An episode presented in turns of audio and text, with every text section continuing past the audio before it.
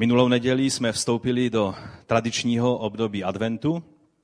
Slovo advent vlastně je z latinského adventus, čili příchod a e, vlastně e, má zjevovat nebo má připomínat, že Ježíš přišel, původně se taky používal řecký výraz, e, který spíše zdůrazňoval zjevení Syna Božího na tento svět. A dneska, když tam máme, nebo minulou neděli začal, začal první neděle adventní, dnes máme druhou neděli adventní a když jsem se tak na to díval, tady máme napsáno druhý advent, tak jsem si říkal, to nám zároveň má připomnět, že taky bude druhý advent, čili druhý příchod. Ano, dnes je druhá neděle adventní, ale taky nám to má připomenout o tom, že Ježíš, který přišel a narodil se v Betlému, ten taky přijde. Když začne mesiánský věk, a když on jako mesiáš izraelský a pán pánu a král králu začne na této zemi mesiánský věk a my všichni budeme u toho. Ti, kteří patří Kristu, tak budou součástí této slavné a nadherné věci. Někdy o tom přemýšlím, jak to všechno bude a čtu si proroky, jak o tom prorokovali, s jakým natřením. Už vlastně od doby Abrahama vzhlíželi k, tomu času. A my v Ježíši Kristu máme spoluúčast s Izraelem na těch, na těch stejných zaslíbeních. Takže jsme vstoupili do toho období, kdy si připomínáme příchod Mesiáše Izraelského a našeho pána na tento svět. A advent se většině lidí, kteří jsou křesťanského zaměření, eh, řečeno velice obecně, tak eh, se to slaví v té naší západní části církve tím, že jsou čtyři svíce a každou neděli se zapálí o jednu svíci více. A vlastně tím se připomíná, že světlo přišlo do tohoto světa. Ve stejnou dobu, a vlastně tento týden to bude někdy koncem tohoto, tohoto týdne, který dnes začíná, tak eh, bude, my tam mám, tam mám někde i fotku eh, Chanuky, můžeš to přeskočit, tomu se ještě dostaneme tady, tak vlastně eh, se to pojí i se svátkem Chanuka a je to židovský svátek. A vlastně, když pomyslíme na Ježíše, jestli on slavil Vánoce, tak Ježíš neslavil Vánoce, ale slavil svátek Chanuka. A je dobré si to připomenout. Máme to napsáno u Jana, v Evangeliu Janovem, že je, co dělal Ježíš vlastně o tomto svátku. Můžete si to přečíst, můžete si to najít.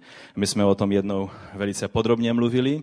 Ale svátek Chanuka také, když začíná v období adventu, také mluví o, o, o světle.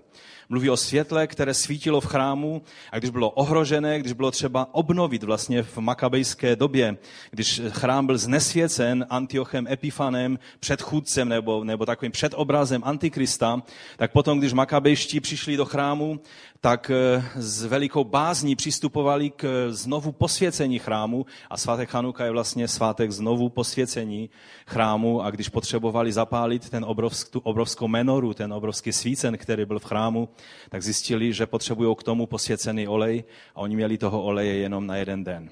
A tak s vírou zapálili ten svícen a ten olej, který byl jenom na jeden den, hořel osm dnů, což bylo vlastně doba potřebná k tomu, aby nový olej mohl být posvěcen. A tak se radovali a Židé dodnes vyjadřují velikou radostí to, že Bůh dal světlo tomuto světu. Že On je tím světlem a my k tomu můžeme tak tiše dodat, že Ježíš je tím světlem a ti Židé, kteří to ještě dnes neví, tak, eh, tak jak to jeden eh, křesťanský teolog, který měl rozhovor s rabínem, tak to tak vyjádřil takovým zajímavým způsobem.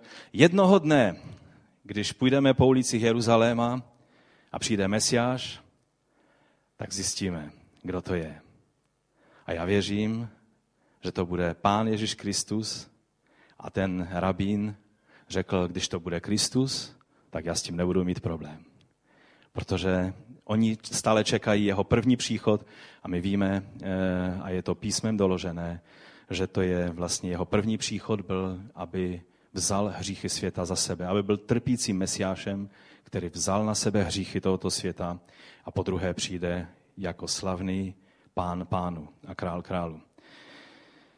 A pro dnešní den jsem přijal slovo, které je takovým jasným ukazatelem na, na toto eh, adventní světlo. A je to napsáno u Izajáše eh, v, eh, v prorocké knize proroka Izajáše v 9. kapitole. Bratr Vladek už tady citoval Izajáše, nádhernou 53. kapitolu, ale já budu citovat několik eh, dalších míst z Izajáše, protože to je to hlavní, co vám chci říct v tom určitém čase, který ještě zbývá. Izajáš 9 od prvního verše. Lid, který chodil v temnotách, veliké světlo uvidí. Těm, kteří žili v zemi stínu smrti, světlo zazáří. Rozmnožil si tento národ, jeho radost si rozhojnil. A tak se radují před tebou, jako se radují při sklízní, jako se veselí vojáci, když, když, dělí, když se dělí o kořist. že ho, jež ho e, tížilo. Prud šlehající jeho rameno i hůl jeho utiskovatele, jako při midiánské porážce. Veškerá obu válečná i roucha krví zbrocena, budou určena k spálení. Haleluja. Budou pohlcena plameny. To je obrovská naděje. To nevypadá vůbec reálně v dnešním dni, ale to se stane. A teď poslouchejte. Vždyť se nám narodilo dítě. Byl nám dán syn. Na jeho ramenou spočine vláda a bude nazýván podivuhodný rádce, mocný Bůh, Otec věčnosti, kníže pokoje. Jeho vláda stále poroste. Jeho pokoj bude bez konce. Na Davidově trůnu usedne, aby vládl jeho království, aby jej ustanovil a upevnil právem a spravedlností od tohoto dne až na věky. Horlivost hospodina zástupu to způsobí. Amen. Pane, my ti děkujeme za proroka Izajáše, za toho odvážného tvého proroka, který se nebál do temnoty té doby, ve které žil, kdy všechno se zdálo, že se chýlí ke konci, že, že království izraelské se chýlí ke konci. Nebyla naděje, zdálo se, že, že, že budou už jenom soudy a krev. Ale ty jsi dal toto nádherné proroctví do té doby. Pane, a my ho přijímáme dnes jako slovo od tebe do naší doby, pane. My víme, že dnešní doba je úplně stejná. Stejně beznadějná, stejně, stejně si zasluhuje soudy jako tehdy Izrael. Ale ty promlouváš toto slovo do naší situace. Ty dáváš světlo, které si připomínáme v tomto čase adventu. Ty dáváš světlo, které proniká, které, které si připomínají Židé svátkem znovu posvěcení chrámu, Chanukou. My ti děkujeme za to světlo, kterým jsi ty sám, Mesiáš izraelský a pán. Děkujeme ti za to a chválíme tvé jméno. Amen. Amen. Je to nádherné slovo, protože vždycky, když, já nevím, jak to prožíváte vy, ale když začíná adventní čas, tak na mě padne vždycky taková zvláštní tíseň. A v tomto roce tím, že jsem trošku i marodil, tak to nějak padlo na mě dvojnásob a tak nějak jsem byl unaven z cestování. Teď předevčírem jsem se vrátil v noci z, z Německa a tam už všude bylo plno výzdoby a, a my jsme měli velice intenzivní pracovní čas, ale nebylo možné si nevšimnout v domě, kde jsme byli ubytováni, tak, tak už eh, byla veškerá vánoční výzdoba a, a adventní věnec a, a ta sestra nám dala e, německou, nějak tomu se říká štolen, nebo tak nějak, to je asi štola, že, ta naše. E, je to dost podobné jak to naše, ale oni to připravují speciálně Němci a na tom si hodně zakládají. Ale já jsem si najednou uvědomil, že ano, je vánoční čas, ale vždycky na mě doléhne to, jakým způsobem vidíme, jak, jak to všechno probíhá kolem nás, jaký humbuk se kolem toho tvoří a co, co z toho všechno všechno vyniká. A najednou tady je prorok Izajáš, který mluví tak jasné a nádherné proroctví. A víte, když bychom neměli přímo fyzický důkaz toho, že kniha Izajáše byla napsána 700 let před narozením Ježíše, a ne po narození, jak někteří podezírali, tak, eh, tak bychom tak bychom si mohli říkat, no možná, že to byl nějaký ten vliv už křesťanský na, na, na tu knihu, jak ona vznikala. Ale víte, Izajášovo proroctví je jedna z, jedno z, jedna z hlavních prorockých knih judaismu. A v roce 47 můžeme si ukázat eh, ten chrám knihy, co jsem, co tam, jsem tady měl. Židé e, jsou, byli tak natření z těch objevů, které se v Kumranu vlastně e, ukázaly. Hlavní objev byl vlastně svitek Izajáše, celý kompletní svitek Izajáše, který je z před doby Pána Ježíše. Hodně dlouho z před doby Pána Ježíše. A téměř vůbec se nelíší od toho, co jsme měli zachováno v mazoreckém textu. O tom jsme nedávno mluvili hodně, ale to je fyzický důkaz toho, že Bůh zcela staletí předtím, než se ta věc stala, on dal tomuto odvážnému muži, Izajáši. Já bych ho strašně rád poznal. Já se těším, až se někdy setkáme u pána. Tak zajdu za Izajášem a řeknu, ty jsi byl obrovským povzbuzením pro nás. Ty jsi přinesl slovo, které nás drželo nad vodou. Amen? Protože ukazovala na toho, který je světlem národu, který je naším, naším pánem. Takže toto je e, vlastně taková, takové, takový nádherný jakoby průlom do takové té, té zvláštní podivné atmosféry, e, která se děje kolem Vánoc. Nějak se v tom nemůžu vždycky nalézt. Nějak, e, čím víc studuju na téma Vánoc, tak tím víc vidím, jak, jak, jak si to přivlastnil svět. A to ne v té poslední době, ale vlastně od samotného začátku. A pak přijdu do obchodu a tam se hrajou koledy a zpívají je zpěváci, kteří jinak zpívají hodně oplzlé písničky, ale pak najednou si vzpomenou, že taky jsou koledy a, a začnou je zpívat, ale to jenom do doby, než začnou zpívat o medvídku na kříži a, a nedávno jsme byli s Felicí, jsme potřebovali něco, jsme zháněli, tak to už bylo vlastně po té první adventní neděli, tak jsme byli v shopping parku eh, v Ostravě. No a jen co jsme tam vstoupili, tak první šok byl, když vánoční vyzdoba vypadá asi takhle. Jo? Vidíte to aspoň trošku? Já jsem to svým iPhonem vyfotil, protože jsem neměl, nebyl jsem připraven tam nic fotit, ale to, toto bylo na každém rohu, tam když přijdete, tak prostě vánoční vyzdoba znamená ďábli, ďábli, ďábli, čerti a ďábli. A to už není poprvé, to už tam bylo, myslím, před pár lety nebo před rokem stejná, stejná výzdoba. Prostě tento svět vždycky tíhne k tomu, že se chytí toho černého, zlého, špinavého, špatného a ne toho božího. Ono to vlastně vzniklo tím, že Mikuláš, aby, aby církevní od, nebo ti představitele zdůraznili, že existuje dobro a zlo na světě a že máme se držet dobra a máme odmítat zlo, tak s Mikulášem začal chodit vždycky anděl a ďábel, že? A ďábel měl prostě strašit děti v tom, že když nebudou hodné, takže že budou potrestány. Ale děti se měly učit vlastně odmítat zlo a těšit se na dobro. Co z toho zbylo dnes? Hlavní hrdina celé té, celého toho hombuku je ďábel. S blikajícími světelky na, rozi, na, na těch rozích nebo rohách, nebo jak se tomu říká.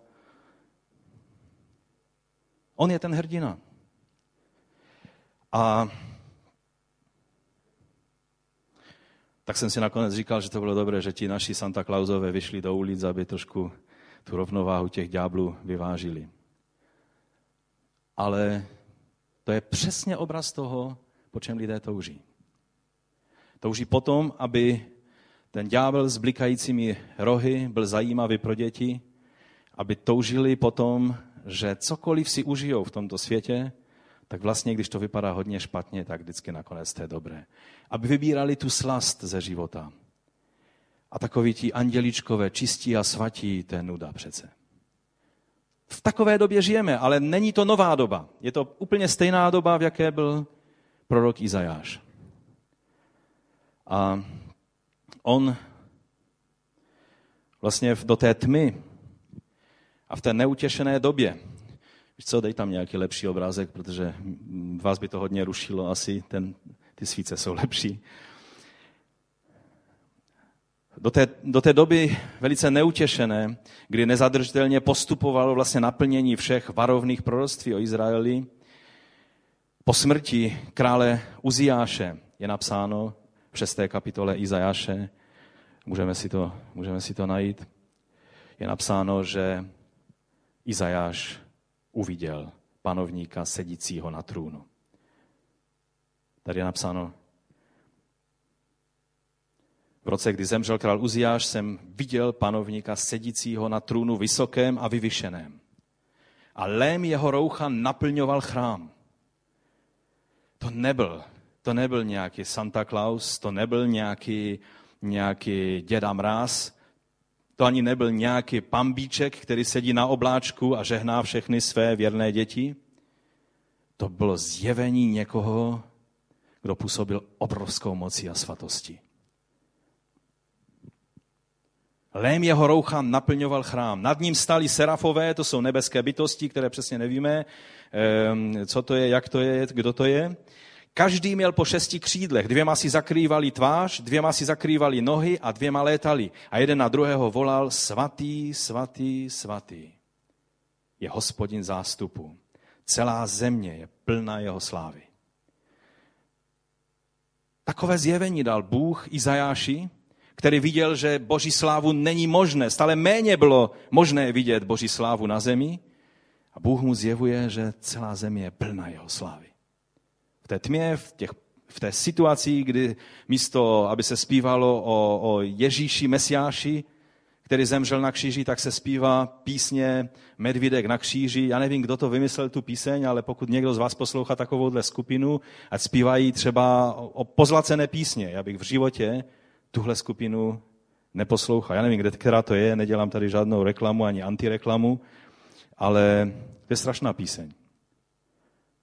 A přesně vyjadřuje myšlení lidí o, o těchto věcech. Ale tady je pravda Božího slova. Svatý, svatý, svatý je hospodin zástupu. Celá země je plná jeho slávy.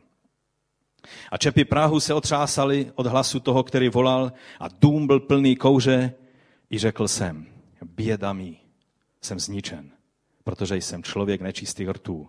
Bydlím uprostřed lidu nečistých rtů. A mé oči viděli krále hospodina zástupu.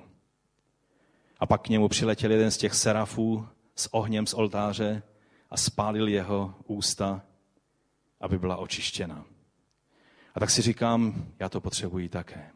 Potřebuji posvěcení toho božího ohně, abych mohl vůbec říct to slovo svatý, svatý spolu ze serafí.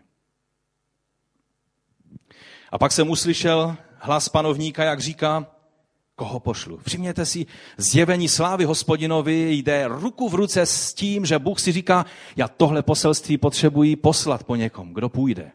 Koho pošlu? A jaká byla reakce Izajáše? Mně se líbí tento člověk. Jaká byla jeho reakce? Zde jsem, pošli mě. Zde jsem, pošli mě.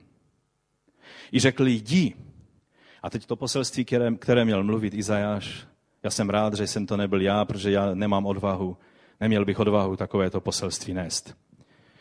Řekni tomuto lidu, stále poslouchejte, ale nebudete rozumět. Takové poselství. Stále poslouchejte, ale nebudete rozumět. Stále hleďte, ale nebudete znát. Učín srdce toho lidu tučným a jeho uši zacpí a jeho oči zalep, aby očima neviděl, ušima neslyšel, jeho srdce nerozumělo a neobrátil se a já ho neuzdravil. Takovéto poselství Izajáš dostal. Protože to bylo poselství o jeho době a to je poselství o naší době. A na to jsem řekl, až dokdy, panovníku. Izajáš byl moudrý člověk. On věděl, že tohle období je jen do času. Řekl, až dokdy. A pak pokračuje celé vlastně zjevení eh, knihy Izáše proroka, které je o soudech, které je o mocných božích zásazích, které ukazuje boží svatost, ale které taky ukazuje na řešení, na boží zásah do té situace.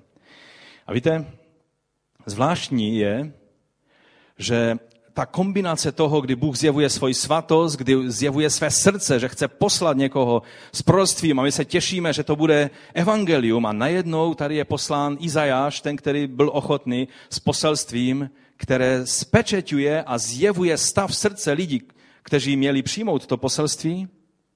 To nám ukazuje totiž jednu věc. Jen ti, kteří touží a hladoví po spravedlnosti, budou nasyceni. Jen ti, kteří skutečně hledají, naleznou. Jen ti, kterým bude zjeveno to světlo, kterým bude zjeveno poselství Vánoc, ti to pochopí. Pro jiné není rozdíl, jestli tam běhají čerti, anděle, nebo Mikuláši, nebo Santa Clausové. Rozumíte? V tom je to jádro celé té věci.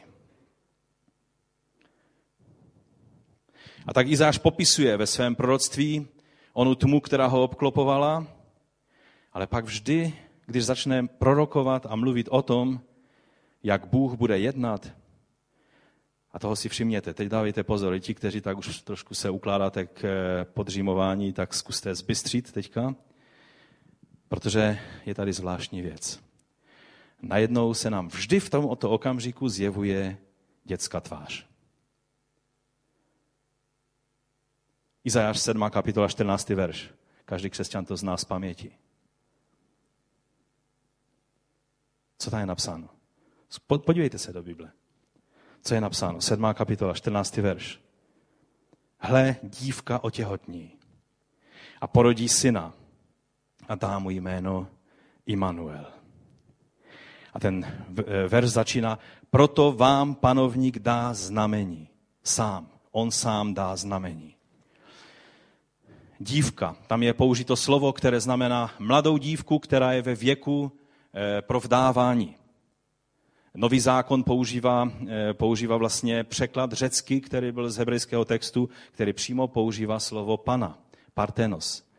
Eh, hebrejský text používá mladou dívku, která je vlastně ve věku vdávání a to bude znamením, řešením na tu temnotu, která byla kolem Izajáše, bylo zaslíbení, znamení bude co? Narodí se dítě mladá dívka pána počne a porodí syna. A dáš mu jméno Immanuel, co znamená Immanuel? Bůh je s námi. Přítomnost Boží je řešením. A dále je to to naše slovo z deváté kapitoly. A tady je lid, který chodí v temnotě, uvidí veliké světlo a to řešení bude, neboť chlapec se nám narodil. Syn je nám dan. Na jeho ramení spočinulo panství. A dal mu jméno podivuhodný rádce, mocný Bůh, věčný Otec, kníže pokoje. Boží řešení, když Bůh zjevuje své řešení, tak najednou vidíme dítě, které se má narodit. To je to řešení. Jeho řešení nejsou armády, vojska, jeho řešení nejsou tuny vzdělaných knih, jeho řešení nejsou vědci, kteří něco dokážou, jeho řešení je a narodí se vám dítě a syn vám je dán. Sám hospodin vám dá znamení. Mladá dívka počne a porodí syna a jeho jméno je Immanuel.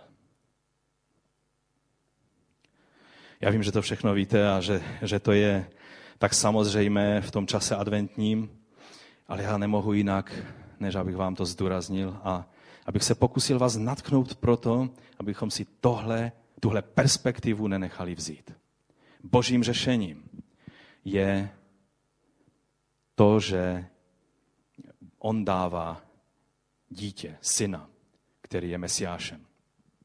Izáš 10. kapitola, tam je použito to dvojsloví Bůh mocný, eh, takovým způsobem, že je napsáno a ostatek se navrátí, ostatek Jákoba k mocnému Bohu. Tady je jasně ukázáno, my se ještě k tomu, jestli bude chvilinka čas, dostaneme všechny ty, ty, ty, ty jména, která Ježíš tady má v tomto úseku písma, tak jedno z nich je Bůh mocný.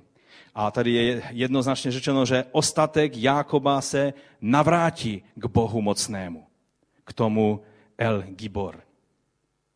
A pak jedenáctá kapitola nám ukazuje a vzejde proutek z pařezu Jíšajova tady o proutku, anebo o tom výhonku už eh, bratr Vladek eh, četl. A tady napsáno, a výhonek z jeho kořenů ponese ovoce. Výhonek to je taky něco malého, mladého, jemného. Stačí, že, a mě Felicie, když chodím neopatrně po sadu a tam urazím nějaký ten, ten, ten pupen nebo výhonek, tak mi vždycky říká, tady už nic neuroste, protože jsi to ulomil. Mm, sorry. To je tak jednoduché ulomit vlastně to, v čem je život. Výhonek z jeho kořenů ponese ovoce. Spočine na něm duch hospodinův, duch moudrosti a rozumnosti, duch rady a udatnosti. Tady máme zopakováno to, co bylo v deváté kapitole řečeno o, o hospodinu. Dívejte se do svých Biblí, to tam nedávejte, protože pak nikdo nečte svoje Bible. Dejte to pryč tam odsaď a otevřte si své Bible a dívejte se, jak to tady je napsáno. Jak je, jak je to spojeno s tím, co je napsáno v deváté kapitole. A když nemáte Bibli, kupte si tu studijní, která je skvělá, za dobrou cenu ve slevě, tam hned u Ludsky. Ludská je připravená hned po zhromáždění vás obsloužit. To byla krátká reklama a můžeme pokračovat dál. Amen, haleluja. Duch moudrosti a rozumnosti, duch rady a udatnosti, duch poznání a bázně před hospodinem. Bude mít zálibu v bázní před hospodinem. Mít zálibu v bázní před hospodinem je zvláštní věc. Nebude soudit podle toho, co vidí svýma očima. My soudíme podle toho, co vidíme a podle toho, jak se nám zdá, tak soudíme. Ale on tak nečiní. On soudí podle toho, jaké je srdce člověka. Ani se nebude rozhodovat podle toho, co slyší svýma ušima. Nebude dávat ucho na klepy, to je moje poznámka. Nebude jenom poslouchat, co lidé říkají, ale bude soudit spravedlivě. Bude spravedlivě soudit chudé a podle práva rozhodovat pro pokorné v zemi. Tady je prohlášení toho, že tento syn, který, který je nám dán, nebude spravedlností pro vlívné, bohaté a ty, kteří si umí prosadit spravedlnost pro sebe. Ale naopak, on se bude bavit s nuznými, chudými a pro pokorné on dá spravedlnost. Bude rozhodovat podle práva pro pokorné v zemi. Bude být zemi holí svých úst a duchem svých rtů usmrtí ničemu. Tady mluvíme o mesiánském věku, kdy přijde pán, aby nastolil spravedlnost na této zemi. Spravedlnost bude pásem jeho boků a věrnost bude pásem jeho beder. To je slovo, které nám připomíná duchovní boj ze 6. kapitoly Efeským. Toto je boj, který vede Mesiáš. A tak to pokračuje, pak tady je napsáno od 11. verše a stane se v onen den, že panovník po druhé přiloží svou ruku, aby získal ostatek svého lidu, který zůstal v Asýrii, v Egyptě, v Patrosu, v Kůši, v Elámu a v Šineáru, v Chamatu a na mořských ostrovech, to je včetně Ameriky. A teď co udělá? Pozdvihne korouhev k národům a pozbírá zapuzené z Izraele, zhromáždí rozptýlené z Judy od čtyř stran země. Efraimova žárlivost odstoupí a judoví nevraživci nebudou odňatí. Efraim nebude závidět judovi a Juda nebude nevražit na Efraima. A tady ještě předtím bylo řečeno, že i pohané, někde tady je, že i pohané uvidí budou do toho zapojeni. My jako pohané jsme zapojeni do toho díla, které, které završí nastolení mesianského věku, o ním druhým adventem, kdy Ježíš se chystá přijít a kdy toto proroctví jedním dechem je tady zaslíbeno, že je nám dán syn, ten výhonek z Jíšajova kmene, který na konci věku, a to se děje před našima očima, že Bůh zhromažďuje ze všech těch stran, které tady, které tady byly vyjmenovány, zhromažďuje židovský lid, nejenom Židy, ale všechny Izraelce.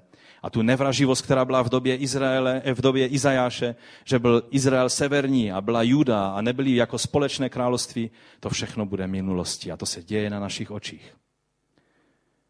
Takže Bůh, který mohl vstoupit do dějin s celou svojí sílou a zdrtit své nepřátele svojí mocí, on posílá dítě, které se má narodit. A Bůh tím zjevuje princip, že ten, kdo je nejmocnější, to se právě projevuje, že dokáže čelit zlu zdánlivou maličkostí, slabostí, zranitelnosti dítěte, ve kterém je ovšem obsažena obrovský potenciál, tak jak to je napsáno v Novém zákoně, celá plnost božství v něm přebyvala tělesně. Ten obrovský potenciál tak maličkém, nepatrném, slabém tvorečku, jako je malé miminko. Toto je obrovské tajemství. Tomu ďábel nerozumí. Tomu mocní tohoto světa nerozumí. Ti ví, že čím větší síla, to je jediné, čím se dá prosadit své názory. Když někdo mluvil před Stalinem o papeži a že by měl brát ohled na to a na tamto, On se pohrdavě zeptal, a kolik pak má papež divizí? On zapomněl na to, že jsou ještě jiné principy, než které znal on. Hnát lidi na smrt, na svůj rozkaz. On si neuvědomoval, a kdyby viděl, co se teď děje v Rusku, jak se tisíce lidí obrácejí ke Kristu, tak Stalin by se z toho v hrobě obracel. On si myslel, že s tím je konec. On poslal tisíce, desetitisíce, miliony lidí na smrt a do gulagu. Mnozí z toho byli křesťané a židé. On si myslel, že to vyřešil. Ale zapomněl na to, že existuje větší moc než moc divizí. Existuje moc toho, který je výhonkem z kmene Išajova. Stanlivě slaboučky uděláte takhle a ten výhonek se může ulomit. Ale Bůh má na to, aby své velkolepé a obrovské dílo konal skrze slabé, malé, nepatrné. A to je naděje pro tebe i pro mě. To je poselství pro tebe i pro mě, že Bůh dokáže dělat své dílo i skrze takového, odpuste mi, že vás takhle hodnotím, omezeného a slabého člověka, jako jsi ty a já.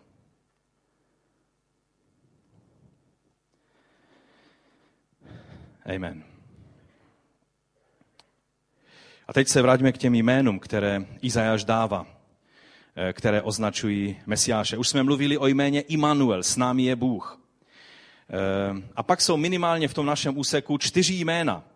Eh, někteří zde vidí pět jmen, ale správně je spíše, že jsou to čtyři jména, které jsou z dvojsloví. Bylo by dobré, abychom si připomněli, co vlastně jméno v semickém pojetí, v hebrejském pojetí znamená, protože to není to tež, jak pojímáme my jména. My, když chceme dítě nazvat Hanka, tak je Hanka, když chceme nazvat Zuzka, tak je Zuzka a hotové. Ale v hebrejském pojetí jméno vyjadřuje vše, co v tom člověku je. Vše, co má být vyjádřeno o tom člověku, má vyjádřit jeho jméno. Proto, oni, proto je tolik vysvětlení vždycky v Biblii kolem jména, že měl takové jméno a je tam vysvětlen jeho, jeho význam. A vlastně jméno neboli šem hebrejsky znamená jak poznávací znamení, tak i tvář. Vlastně přítomnost toho člověka. A to platí o Bohu. My jsme o tom hodně mluvili eh, v tom tématu Hašem, jestli si vzpomínáte, je to na internetu, můžete si to znovu poslechnout, pokud byste chtěli více informací o tomhle. V našem jazyce to nikdy nepostřehneme, jak, jak důležitý význam mají jména a tituly vlastně dané eh, tímto způsobem v tom proroctví, eh, které máme před sebou v 9. kapitole Izajáše.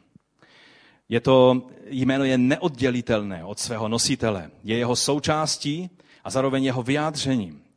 Eh, skrze jméno se dá poznat, vstoupit do důvěrného vztahu s člověkem, pochopit, poznat jeho charakter. Znát jméno znamená znát osobu. Pojmenovat něco naopak znamená dát něčemu řád, uspořádat. Vzpomeňte si na to, když Adam dostal úkol. Jaký, jaký úkol dostal Adam? Že měl, byla přivedena všechna zvířata k němu a on je měl pojmenovat. Tím byla vyjádřena vláda Adama nad zvířaty, protože on je uspořádal. On byl první biolog, který všechny uspořádal ty druhy a to všechno, co, co potřebovalo být uspořádáno. Protože jméno je tak důležité, že jménem vlastně se dává řád. Taky když se podíváme z negativní stránky, když byla věž Babel, tak eh, se lidé eh, pod vedením Nimroda rozhodli, že vystavějí obrovskou věž, která bude sáhat až do nebe, kdyby on tehdy věděl, kde nebe končí, že? To ještě neměl moc představu o tom. A stavěli a stavěli a pak jim eh, Bůh musel narušit jejich jednotu, ale jaký byl jejich plán? Co oni tím, že stavěli věž a město a chtěli se sjednotit vlastně za tím účelem a bylo to velice mocné, vlastně tam začalo něco, co se prolíná dějinama až do dnešního dne a to je Babylon. To je vlastně babylonské náboženství, které vždycky je tou antikristovskou opozicí vůči kristovskému evangeliu.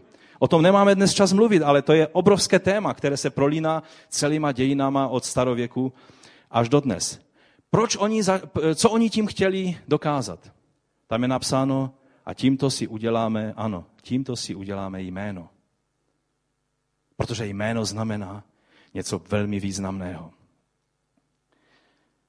Taky máme v Biblii příklady, kdy jméno eh, nebo změna jména souvisela s novým začátkem. Když Bůh chtěl udělat nový začátek v Abrahamově životě a v životě Sáry, tak jejich jména Abram a Saraj změnil sice nepatrně, ale ve významu velice na Abraham a Sara. A vidíme, že, že to mělo prorocký význam do jejich života. Stejně tak Jákob, který, eh, když Ezav říkal, no je přesně jako, je, jako jeho jméno, tak potom, když Jákob zápasil s hospodinem, tak první věc, která se stala, bylo, že jeho jméno bylo změněno na Izrael. Už nebyl Jakubem třetí generace, který ví, jak v tom chodit. I tady jsou nějací Jakubové. Já jsem byl kdysi takový.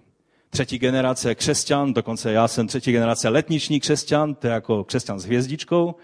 A, a tak jsem věděl, jak v tom všem chodit a jaká slova mluvit, haleluja, amen, vždycky ve správnou chvíli a tak dále. Ale Bůh chce, aby z tebe když máš rodiče křesťany, křesťany s hvězdičkou, a ty umíš v tom všem chodit a vyznáš se, Bůh chce chopit toho, se chopit toho Jákoba třetí generace a udělat z něho Izraele první generace. To je proces, který má projít každý člověk, který se narodil v křesťanské rodině. A Jakob prožil proměnu a projevilo se to tím, že dostal nové jméno. A tak dnes se Izraelci nenazývají Jakobovci, ale se nazývají Izrael. A víte, když se uvažovalo o tom, jak se bude židovský stát nazývat, když vznikl moderní židovský stát, byly různé názory. Izrael byl jeden z těch posledních nápadů, který by se použilo, protože se to zdálo, že to je takové nepatřičné v dnešní době. Ale pak zvítězil názor, ať se ten stát nazývá Izrael. Protože Jakub dostal nové jméno, které vyjadřovalo to, co s ním Bůh dělal. Vlastně v tom pojetí máme i místa v Biblii, které ukazují, že člověk bez jména je člověk bez reputace. Je v zahanbení. Čili jméno je velice důležité.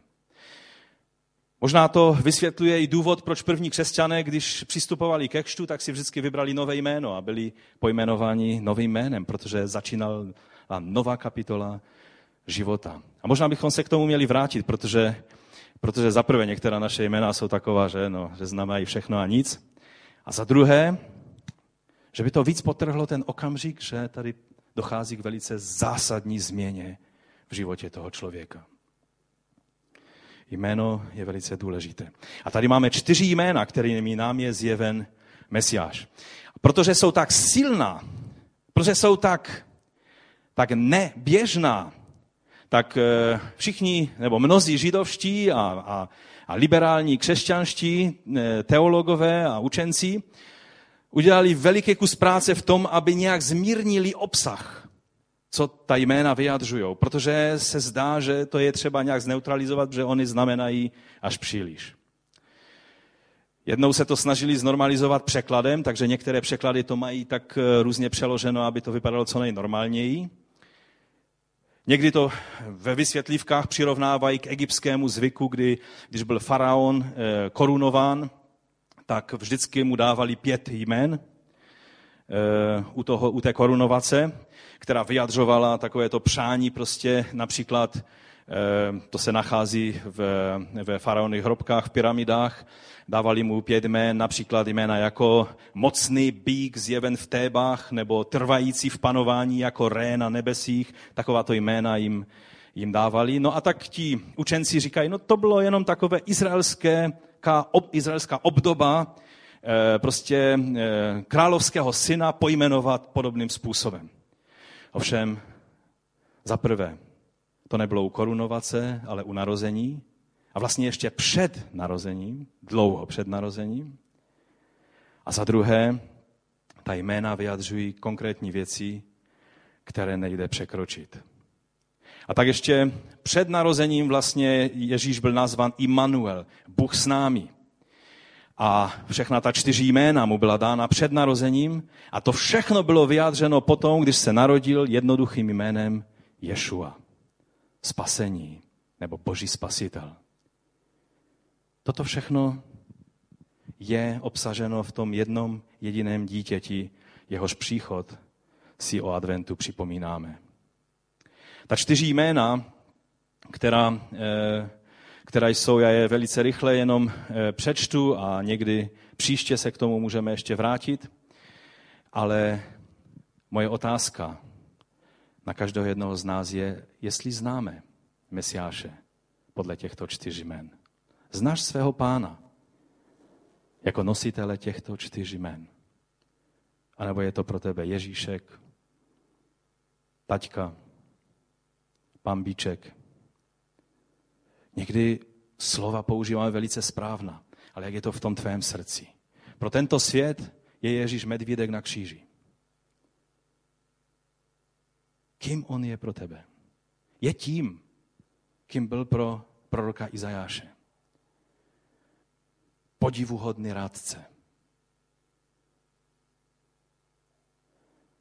Ten titul ukazuje na Mesiášovu zázračnou moc, ale taky na jeho zázračné narození.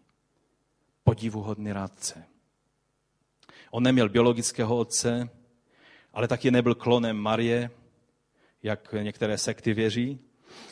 Jeho otcem byl Bůh skrze Ducha Svatého, který tu druhou potřebnou část těch chromozomů, to, té, té genetické vybavy, vložil svým nadpřirozeným zákrokem. Víte, jsou mnozí křesťané, já doufám, že to nejsi ty a já, pro které je Mesiáš, Ješua, Pán Ježíš, není podivuhodný, není obdivuhodný, není úžasný. To stejné slovo je použito v době, kdy se pán Ježíš ve své před e, novozákonní podobě anděla Jahve zjevil Manoachovi, rodičům vlastně e, Samsona. U soudců v 8. kapitole je řečeno e, takto. Tehdy se Manoa hospodina, hospodinova anděla zeptal, jaké máš jméno? Rádi bychom tě poctili, protože bez jména se nedá uctívat. Hospodinův anděl však opáčil. Proč se ptáš na mé jméno? Mé jméno je podivuhodné. Tím se odhalil, kým je. Manoach tehdy vzal kůzle a moučnou oběť, obětoval to na skále hospodinu a pak nakonec, když se ukázalo, že to byl sám pán v tom zjevení toho anděla Jahve, tak on řekl, určitě zemřeme, řekl své ženě. Vždyť jsme viděli Boha. Jméno obdivuhodné, obdivuhodný nebo jméno úžasný, úžasný rádce. Ta otázka je, jestli Ježíš pro tebe je tím úžasným rádcem. Jestli je tím rádcem, od kterého čerpáš, anebo je tím rádcem, o kterém víš, že jeho rada je v Biblii, ale tvůj život je řízen a je inspirovan úplně jinými vlivy. Má, je to skutečně on, tento úžasný rádce, kdo má rozhodující vliv na formování tvých názorů. A nebo kdo to je. A nebo jsou to písničkaři, kteří zpívají o medvídku na kříži. Jaké jsou tvé hodnoty? Co formuje tvé priority? Odkud se berou principy, kterými se řídíš ve svém životě? Když se musíš rozhodnout.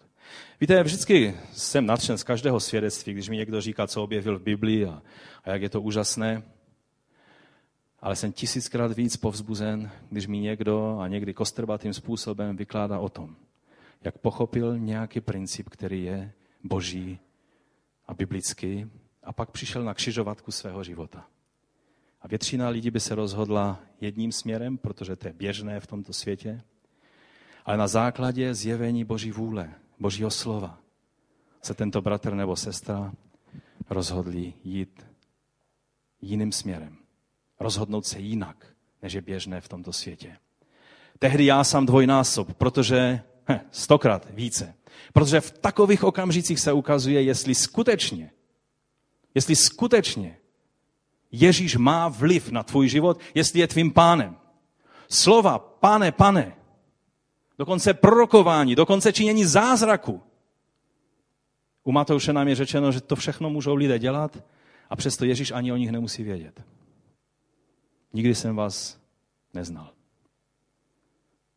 Ale pane, pane, přece v tvém jménu. To všechno je hezké. Ale jak se rozhodujeme na křižovatkách svého života? Jak se rozhodujeme, když stojíme v pokušení, abychom pomluvili? Jak se rozhodujeme, když stojíme v pokušení, abychom zahořkli? Jak se rozhodujeme, když stojíme v pokušení, že už máme dost svého manžela nebo manželky a začneme jednat podle principu tohoto světa? Jak se v takových chvílích rozhodujeme, je to, kým je pro nás Mesiáš, jestli je rádce úžasný. A pak tam je další slovo, další jméno. Mocný Bůh, El Gibor. To je prostě jednoduše jasná deklarace božství Mesiáše. O tom jsme mluvili v tom kázání Hašem hodně a proto spíš vás odkážu na toto kázání, na tu sérii kázání. A tam mluvíme o tom pojetí vlastně, jak je možné, že židé, kteří věří v jednoho jediného Boha, jak je možné, že, že přijali to, že Bůh existuje ve třech osobách. Apoštole byli neunavnými, neunavnými eh, zvěstovateli této pravdy. Všimněte si takové zvláštní, zvláštního vyjádření, které tam je v tom textu. Tam je řečeno, neboť chlapec se nám narodil. A pak je řečeno, syn je nám dan. Chlapec se nám narodil, nebo dítě se nám narodilo, to ukazuje na jeho lidský původ. Syn je nám dán, ukazuje na jeho božské synovství. Že nám byl dán boží syn. Ten, který vždy je ten poslaný Jahve, a je Jahve, který posílá, to je Otec. A pak tady je další, třetí e, jméno, věčný Otec. Kdy přece Bůh Otec je Bůh Otec a Syn je přece Syn. Jak může být Mesiáš nazván věčný Otec? Nebo dá se to přeložit Otec věčnosti? Víte, tím je tím to neznamená, že Ježíš je Bohem Otcem a naopak, ale znamená to, že není stvořením, ale je stvořitelem. Je otec všeho. Je spolutvůrcem všeho, tak jak otec v synu a syn v otci, skrze Ducha Svatého. On je ten, který je spolutvůrcem. On je původcem věčnosti a ne její produktem. Mesiáš je původcem věčnosti a ne jejím produktem. Myslím si, že tento titul velice, nebo to jméno ukazuje velice jasně na Mesiášův vztah k času. A ne k jiným osobám Trojice svaté. On je otcem věčnosti a ne její produktem. Víte, ale přesto mě to vždycky překvapí. Když čtu toto proroctví a čtu Otec věčnosti, tak si vždycky říkám, jak silné vyjádření toto je. Protože Ježíše si představujeme, ano, Otec to je mocný Bůh tam na nebesích, ve světle nepřístupném. A Ježíš to je přece ten náš, teď on je náš starší bratr, on je náš kamarád. Tak to říkáme dětem. Ježíš je tvůj kamarád, ano. Otec věčnosti. Původce všeho. S kým vlastně máme tu čest? Když žijeme ve vztahu s Ježíšem. Víte, problém s tím můžeme mít jedině tehdy, když už jsme tak nasáklí tou představou, že, že vlastně téměř vidíme Boha jako tři bohy. Ale je dobré si uvědomit, že my vyznáváme úplně totéž, co vyznávají všichni Židé, že Bůh je jeden. Ten mocný Bůh je jeden, který existuje ve třech osobách. On je ten úžasný, obdivuhodný rádce. V tom se zjevuje moc toho, co Mesiáš měl konat a co Ježíš vlastně koná, jako naplnění těch proroctví. To nás odkazuje na, na, na toho mocného Boha, který rozdělil moře před izraelským lidem, který potopil faraonovou armádu. To je ten, který u Gedeona, když se podíval, říká, máš bojovat s tou statisícovou armádou a máš tady tolik tisíc lidí, to je hodně. A zůstalo mu nějaká tři, nějaké třístovky vojáků. V tomhle počtu se oslaví boží moc. A pak poslední jméno, kníže pokoje. Víte, mír nebo pokoj je často chápan jako absence války, že? Tak to chápeme. Když není válka, tak je mír, haleluja, amen. Je to dobré. Válka není dobrá věc. Každý, kdo viděl zemi zničenou válkou, tak ví, ať to byly kdysi, ať to bylo Polsko zničené válkou, ať to naše země byla hodně ušetřena, my jsme neprožívali to tež, co jiné národy, ať to bylo, eh, byla Ukrajina nebo, nebo ta část západní Ruska, ať to bylo Německo na konci války, absolutně zničené válkou, ať to je Afganistán, který je sužován a ničen eh, stále novými a novými válkami. Když vidíme, jaké zničení to je, tak si říkáme, chvála Bohu za to, že se nebojuje, je mír. Víte, ale ten opravdový šalom boží není jenom absence války, absence stresu, absence negativních věcí. To hebrejské slovo šalom eh, spíše než absence negativního předpokládá přítomnost něčeho nebo někoho pozitivního.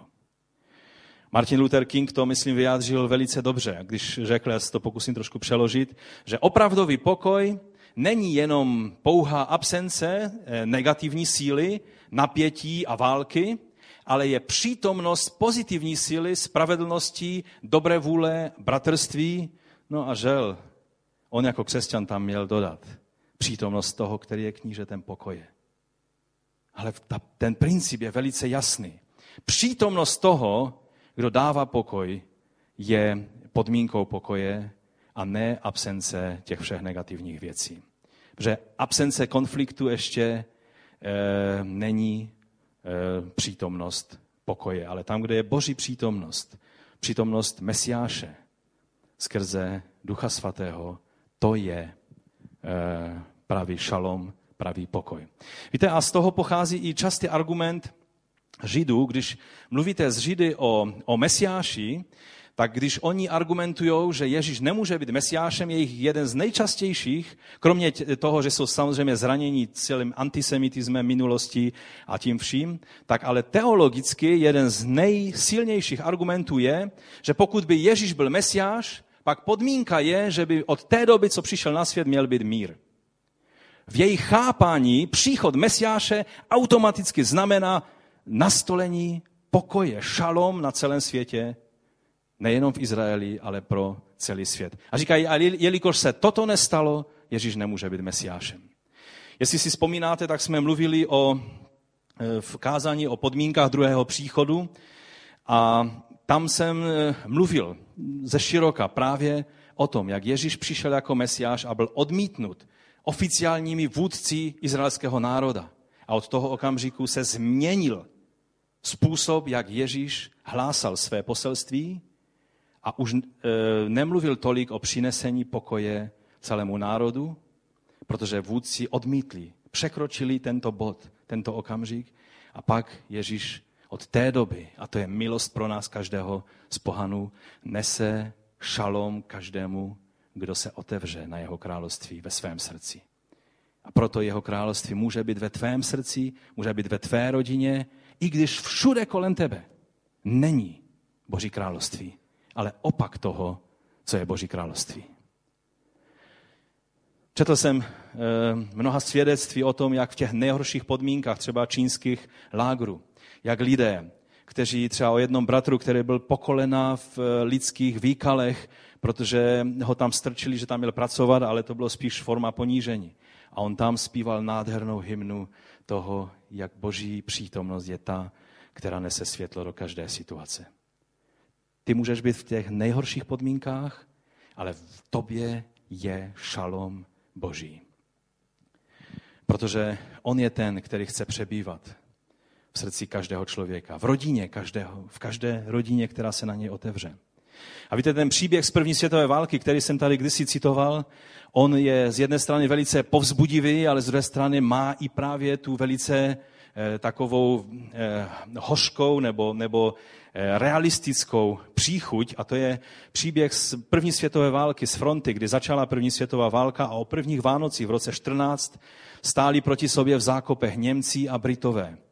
A najednou se navzájem slyšeli, jak zpívají, Němci začali zpívat píseň Tichá noc, Stille Nacht, Heilige Nacht.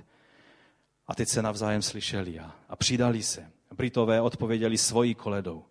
A pak postupně zpívali takhle, trvalo to asi hodinu, až najednou jeden Němec se osmělil, že vylezl z toho z zákopu a šel na tu britskou stranu a přišel k ním a pozdravil je svátečním pozdravem. A najednou přišli na to, teď my vlastně, teď my jsme sasové a vy jste anglosasové a teď my vlastně, teď, teď patříme k sobě. A velitelé z toho nebyli natření a pak po tom nějakém čase zase se každý dal do svých okopů a pak se začali vraždit. A to je právě to. Víte, v tomto světě ještě není boží šalom. Když jenom trošku proniklo světlo knížete pokoje do té situace na frontě, tak najednou se ukázalo, že důvody válčit jsou pryč. Ale ta mašinérie tohoto světa potřebuje krev. Potřebuje válčit. Potřebuje dělat to všechno, co se děje kolem nás. Ale otázka, jestli ty a já máme šalom Boží, knížete pokoje, záleží na tom, jestli mu dáme prostor ve svém srdci. A tak kým je pro tebe tvůj mesiáš, tvůj pán? Je on tím podivuhodným rádcem? Dáváš na jeho radu? Je to Bůh mocný, který má moc tě spasit a zachránit. Který má moc rozhodovat o tvém životě. Je on tím, který, který má rozhodující vliv na, na všechno to, co děláš ve svém životě. Je on tím otcem věčnosti, který bude mít poslední slovo nad tvým životem. A je taky on tím knížetem šalom. Protože to je ta otázka, ze kterou chci, abychom se rozešli. A tak vás chci pozvat, abychom povstali. Abychom v modlitbě si položili ty otázky. Než přijde Ježíš znovu v tom druhém adventu, čili příchodu, a nastolí mesiánský věk, který přinese skutečně pokoj. A to se stane až teprve tehdy, když i Izrael přijme a pochopí a uvidí, tak jak je napsáno u Zachariáše, proroka, uvidí, koho probodli. Tehdy bude moci začít mesiánský věk. A do té doby ovšem můžeš mít mesiánský věk, můžeš mít mesiáše ve svém srdci, ve své rodině. Otázka je, jestli mu dáváme prostor. A tak moje modlitba za vás, bratři a sestry, i za, za mě samotného je, ať vše, k čemu přiložíš ruku,